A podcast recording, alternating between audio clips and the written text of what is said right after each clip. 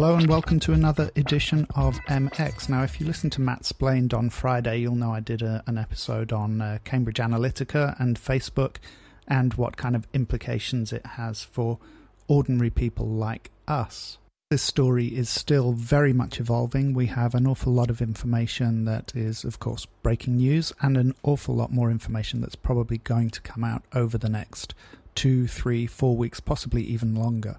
The idea of data harvesting, of course, is a little bit of a dry topic. It is something that once you get your head around is very, very interesting um, and also very important for the way companies track us online and the things that they can do with that information, which are far beyond the observable spectrum of uh, what most of us think they could potentially do. Of course, one person who is never shocked by what can be done with data is my co host, the reassuringly invisible Polly. Polly, what's your take on this story so far? Hi, Matt. Where have you been for the past few million data cycles? We haven't spoken for ages. I have been harvesting this story. I'm not surprised. I will admit that we find it hard to think in tangents the way that you humans do, but I don't understand why you are always surprised at what machines can do with your supposedly random information. Information is never random. It's the connections that you don't see that are usually the most valuable. Firstly, what is this story all about? You mentioned the hashtag delete Facebook movement on Mattsplained last week. That movement seemed to be accelerating and it isn't limited to users. Prominent figures like Elon Musk are also expressing doubts about Facebook and its data policies and are removing their brand pages from the site. When you delete your profile, Facebook prompts you to download a copy of your data, your posts and pictures and all kinds of metadata. Looking at those logs has led people to discover that Facebook has all kinds of other information harvested from your devices, including contact lists and logs of phone call and text messages. I think the first thing people want to know is simple. Why is Facebook uploading all of this information? Honestly, I don't have a really good answer for that question. I think the best that I can offer is a partial explanation when you first log onto Facebook, it gives you the option of uploading things like your contacts lists and access to your calendars because this is a way for Facebook.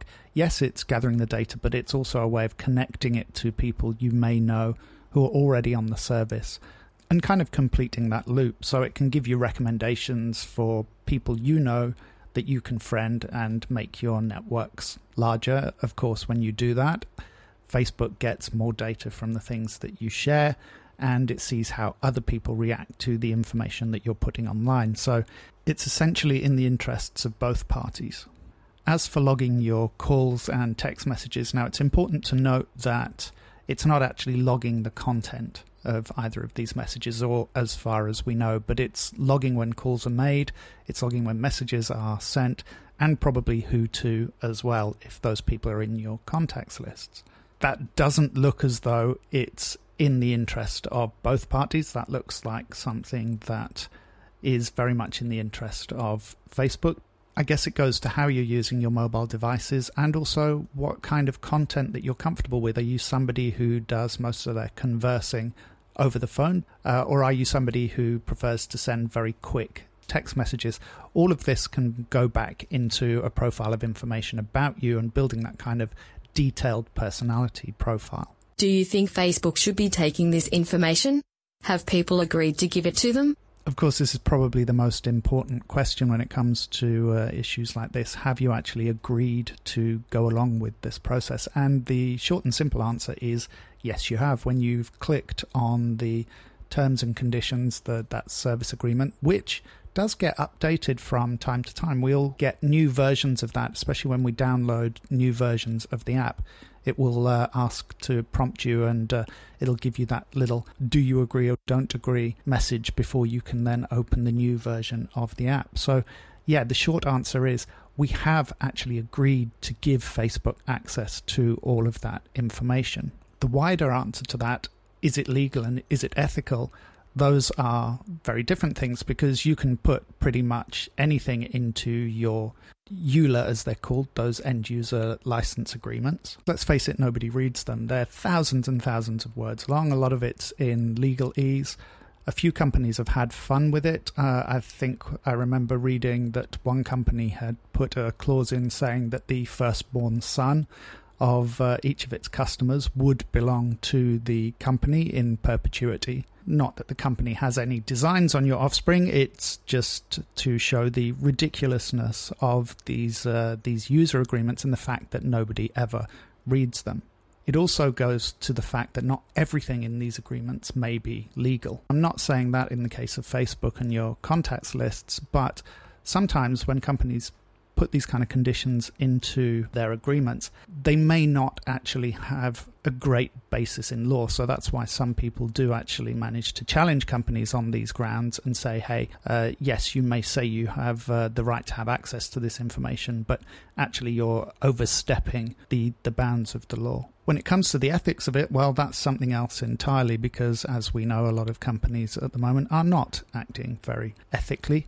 How can people find out how much of their personal information Facebook has been harvesting? I think that's one thing that uh, should be said. There's no pretense here. The information is not hidden. It's not difficult for you to access that data. If you go to your uh, Facebook account, go to the menu that's uh, for settings, right at the bottom of that first heading, which is general account settings, you can download a copy of your Facebook data with a simple click. So I don't think Facebook is trying to hide anything from you there. It's just working on the basis that most people don't really care. And even when they download that log of everything that they've posted to their accounts, they're probably unlikely to look through and find out that things like call logs have uh, have actually been recorded. Are you planning on deleting your Facebook accounts? That's a really tough question. Uh, I will say I've still got my Facebook accounts. Uh, I've got my personal ones, I've got my business ones, and I'm not planning on deleting them anytime soon. But of course, I wouldn't want that to sway you in either direction. You should think about this and make your own decision. I think the bigger picture is why you want to delete your information and what you're going to do once you've actually deleted that account. These issues are not limited to Facebook. If you decide to go with another social network, if you move to Snapchat or Instagram or Twitter and make that your primary social network, those sites will still be harvesting your data to a greater or lesser degree. I think it's probably more important for people to be aware that this information is being taken and then to take the steps that they need to safeguard their information to a degree that they're happy with. As I mentioned on uh, the Mattsplained show last week, the issue is actually about changing our relationship with companies like Facebook and moving from being uh, users of the service to being customers of the service. Now, I'm advocating that uh, we should have a transactional relationship with Facebook that is a very simple one. We pay them a subscription fee, and they protect our information. I know a lot of people uh, disagree with me on this issue. I've had some quite spirited discussions about it, especially over the last week or so, although I've actually been plugging this idea for probably a, a year to 18 months. But of course, it's only when you get scandals like this that uh, a lot of people start thinking sort of more deeply about these uh, these issues. There are a bunch of new social networks that have come out that said that they will protect people's uh, personal information, but you still have to look at the model that those companies are following. If they're telling you that uh, there's no fee for you to use the service and they are not selling information, well, the money to run it has to come from somewhere. So we should perhaps be a little bit more wary of uh, what we're doing in terms of information when we, we look at these services and we subscribe to these services. Uh, we should be thinking about how are they going to fund themselves and what does that method of funding mean to me as a user or a customer of the site. I think the best way to end today's episode is actually to turn things around and ask Polly a question. Polly, you have access to huge troves of information. You're constantly trawling through all of this data. So maybe you can tell people how they can keep their information safe online. It's a really tricky thing to do. As far as I'm concerned, if you have information online, then that information is not safe. If you have some impressive cryptology, then yes, I will find it much harder to get your information. If you have your passwords in a service like 1Password, it's very hard for me to break in unless I can gain access to your master password. As for the rest of it, it's only private because I haven't looked for it. Yet. If you're storing information on a device that is connected to the internet, then it's not private. If you're a fan of Snapchat and Instagram stories and you think your content will disappear after 24 hours, then you should come and have a look at my server farm. You may just be venting in a post and expecting it to disappear without a trace, but it's a mistake to think that way. Something as lo-fi as using another phone or a camera to record your posts from the screen will preserve them forever. That person might post it in their feed or just cache it in a folder that syncs to a Dropbox. There may also be ways of recovering that content from the companies that it's been uploaded to. In my world there is a huge difference between disappeared and erased. If your content has disappeared, all it means is that you and your friends can't see it anymore. Unless it's been magically scrubbed from the web, I can always find it. The same goes for pretty much anything you store on your computer or your phone. If those devices are connected to the web, then your information is at risk. It could be from a hacker. It could be from an overreaching app that's gained access to information on your device. Even if the app is later removed from an app store for breaching the terms of service, your data has already been shared. My advice to you would be to assume that any information that you store on these devices is publicly accessible. Your best security is not to keep anything on them that you wouldn't want to share with the world. Matt, I have to go. Can you wrap up the show for me? I've just had a hot tip about some naked celeb shots hitting the server farm. That wraps us up for another week. We will see you on Mattsplained on Friday.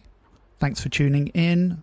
You can come and like all our Facebook and Instagram pages and head over to culturepop.com if you want to get transcripts of these episodes and also if you're interested in working with us. Thanks for listening to MX.